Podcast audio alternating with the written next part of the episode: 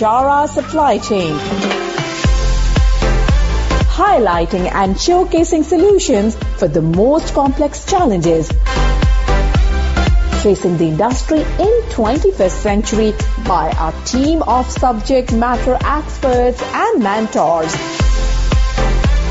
Broadcasting every week all year round, we will present the most up-to-date series of podcasts and webinars. Hello and welcome to another episode of Bicara Supply Chain. Uh, this is Nohadi house. I'm speaking now with uh, Robert B. Pojasek, P H D. He is the Managing Director of the Center for Corporate Performance and Sustainability. Bob Pojasek also became the newest member of the Education and Research Executive Board at the FICARE. Today's topic will cover the improvement, innovation, and learning that takes place in a well-run sustainability program. And this is the fifth and the final podcast in a series of organizational sustainability in the supply chain. All right, so thanks for coming and welcome to Bicara Supply Chain, Bob. Well, thank you. I'm going to start today with improvement. In the fourth podcast, we spoke about the plan, do, check, act sequence that is found in the high-level structure Uh, of the of the standards we've been using.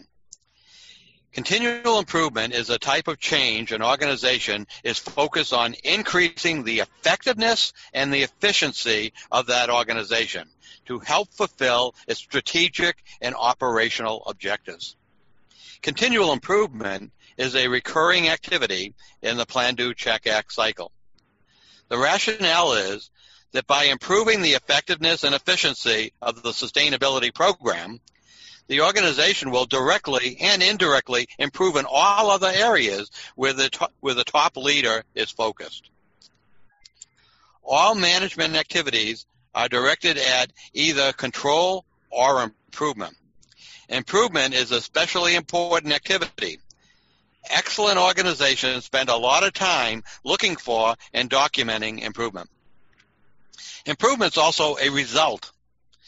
It can only be claimed after there's been a beneficial change in an organization's performance. There is no improvement without monitoring and measurement. The corporation, its operating facilities, and suppliers need a baseline to determine the amount of improvement that has been achieved in the sustainability program. Mm-hmm. Interesting. And we see many leaders interviewed on the improvement that they have inspired in the organization that they run. So how does innovation happen in a well-run uh, sustainability program, Bob? Well, the first thing we know is that improvement is not innovation. Innovation is concerned with the actual implementation of an idea that leads to significant positive change in the organization. Organizations use innovation to uh, convert its creative resources into appropriate solutions and reap a substantial return on investment. Innovation is needed in processes, products, services, and technology. The leaders of many companies are looking to develop in- innovative organizational practices instead of waiting for someone else to do it and put them out of business. Here are some of the programs that I have observed companies that I am helping to improve their sustainability and sustainable development outcomes. One is, you know, they use technology to have all the employees collaborate and share knowledge about the processes, products, improvements. They get the employees to talk to each other all the time to see if they can continually improve. Have the leader promote innovation as an organizational value. You know, we uh, three M has done that for years. That based on innovation, uh, and and you know, led led the world in innovation for a good uh, period of time. The compensation to innovation at all levels to develop an idea finding program. There are actually companies that have workers go out and look for ideas. ideas uh, and then give them rewards yeah. when the ideas work. Mm-hmm. Uh, to fund uh, outside innovative projects found in public technology in- incubators. There's many incubators for people that are trying to invent something now, and you should go and visit them and see if they have anything that could be in use and then help fund those. uh, training all workers for creativity using a process, and this has been around for a long time, called ideation, is taking an idea and making mm-hmm. it actually work. Excellent leaders should always be on top of this search for innovation. Mm-hmm. And a lot of people understand improvement and innovations. What is this process you are calling learning, Bob? Yeah, learning's a sort of a fairly new thing, although there have been people that have worked in this in the past. The organization should encourage improvement and innovation through learning. So the learning is sort of the, what you do in order to uh, make the process work well. In this way, the organization can enhance, capture, and formulate the knowledge, skills, and experience of its members and integrate them into the organizational wisdom, which can then be shared and used by the organization to foster its improvement and innovation processes. Mm-hmm. Development of the organization's learning ability depends on the ability to collect information, analyze the data, and gain insights from various activities uh, in its internal and external operating environment. Development also depends on the ability to integrate the knowledge and thinking of its members into the value system of the entire organization. To be successful, organizational learning is embedded in the way the organization operates, just like sustainability. This means that learning is part of what the employee does every day, practiced as a person, as a work unit, or as the entire organization. It's about solving problems at the source, something we've called for years root cause analysis. Uh, focus on building and sharing knowledge and participation in sense-making. And we brought that up in the first webinar, is when you don't understand what's going around with you, you cooperate with the stakeholders because they can help you make sense of it. It's a very, it's a formal study that's quite used in sustainability. And then finally, driven by opportunities to create significant and meaningful change and to innovate. Learning is achieved through research, evaluation, and improvement cycles, ideas from employees and external stakeholders. Stakeholders always like to give you ideas like this. It makes them look like they're pretty valuable to you, and they are. Sharing the best practices with partner organizations and benchmarking. Learning contributes to organizations having a competitive advantage and sustainability. Mm-hmm. Wow. This is uh, very exciting, Bob. But how does the organization know that these activities are working to deliver a continual improvement and innovation? Well, in the third podcast, we spoke about maturity matrices found in I S O nine thousand four, and we call for shared success, so that the matrices will help share success both within the organization and externally. All three activities presented, improvement, innovation, and learning, can have simple maturity matrices that are checked on a monthly basis uh, with a report given to the top leader. Is the organization making more contribution to su- sustained success with these efforts? You'll remember that most corporations, their operating facilities and suppliers, use a five-step maturity matrix. So let's go through the five stages of the three items that we've covered in this podcast, just to give you, it's pretty brief, give you sort of an idea of how this works. So when we're talking about improvement, step one, which is sort of the beginning step, is improvement activities are ad hoc and based on customer or regulatory uh, complaints. So it's sort of a bad thing, you know, that having, it's dealing with bad things. Mm-hmm. Then you sort of step up in step two, improvement improvement processes based on corrective and preventive actions are now in place. The organization provides awareness uh, for its members to help understand the concept and practice of continuous improvement. Wow. So in step three, which is the middle one now, so this is where you really start getting good, improvement efforts can be demonstrated in most of the processes, products, and services of the organization. The focus uh, of the improvement process is aligned with strategy and the objectives. Recognition systems are in place for members that are generating strategic uh, relevant improvements in their work. So they, they're getting rewarded for this now.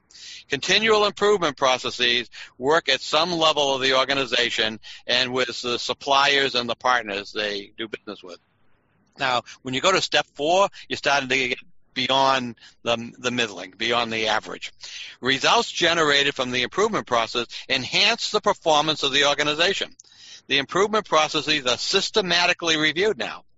Improvement applied to the processes, products, services, and organizational structures and the operating model uh, of the organization's system of management and supporting processes. So now it, it's part of what we're doing all the time. And then the fifth step, which very few people get the fifth step, and it takes many years sometimes, mm-hmm. uh, is, is the evidence of a strong relationship between improvement activities and the achievement of above-average performance for the organization. Determined in benchmarking activities. This is where benchmarking really comes in, where you're comparing yourself to people that you know are better than you and trying to find out why. Yeah. Improvement is em- embedded as a routine activity across the entire organization as well as for its suppliers and partners. They have to do it too. Uh, the focus is on improving uh, the performance of the organization, including the ability to learn and change. So, so you can see that sort of progression, and usually that's the best way to explain it because you can see step by step instead of okay, you got to here's a list of things you got to do. So let's take a look at innovation. Uh, there is there is step one. There is limited innovation. New products and services are introduced on an ad hoc basis with no planning for innovation in place. Okay, so you go to step two, and this is usually when the leader starts stepping in. Innovation activities are based on data concerning the needs and interests of customers and other stakeholders. So you start talking to other people. What should we be doing?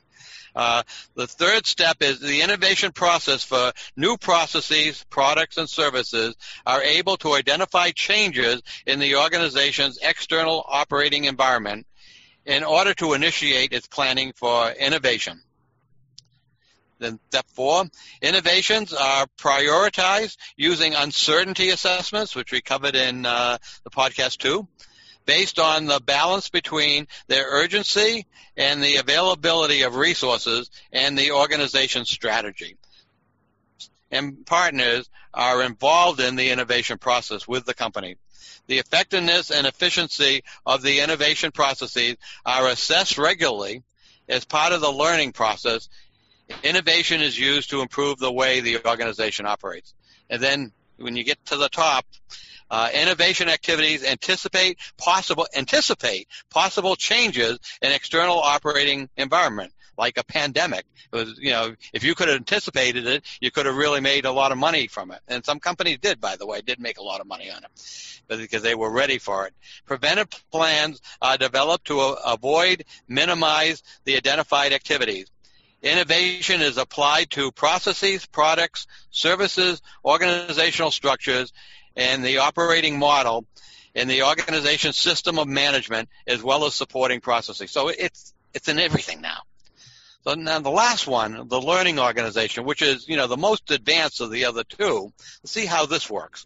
So step one, some lessons are learned because of complaints to the difficulty of maintaining the social license to operate. In other words, stakeholders and customers are always complaining about your products and how, how they come to market and stuff like that. So you get the complaints, and learning is on an individual basis without the sharing of knowledge. So you ignore the complaints, uh, and you know the person that gets the complaints listens to the complaints and doesn't write anything down.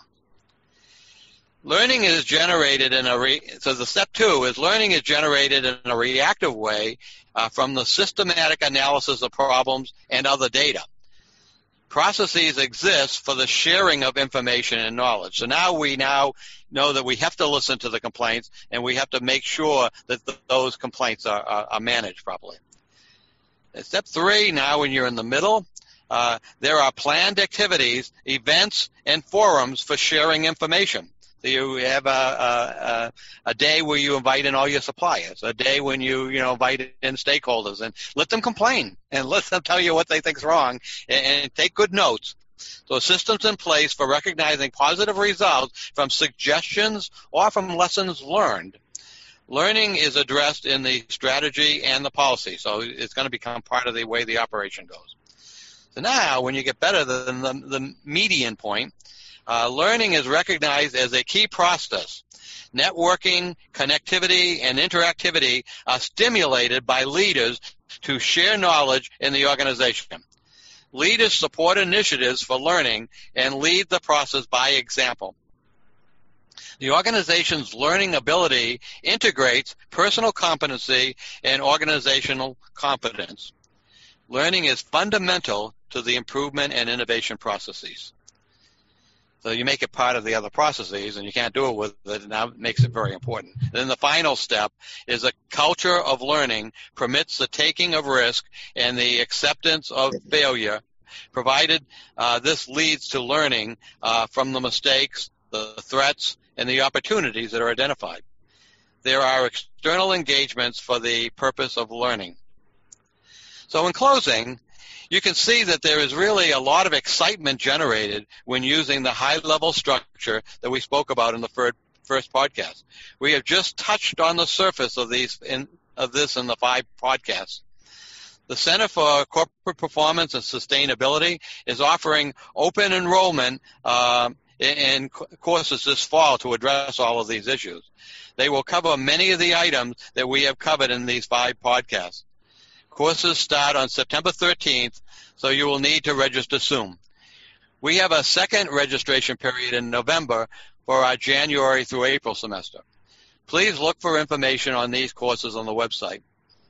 So I want to thank you, Nohadi, for creating the forum for presenting these ideas. Maybe we'll get together soon and introduce more topics and information having to do with organizational sustainability. All right. So thanks for today's talk, Bob. So look forward to speaking with you another time. See you and goodbye. At Bicara Supply Chain, we are committed to driving global perspective to embrace technological adaptation in improving process efficiencies. Don't forget to subscribe, like, and share Bicara Supply Chain. And stay tuned for the latest updates. To learn more, visit our website w w w dot bicara supply chain dot com. Thank you for listening to us. We look forward to seeing you at our next episode.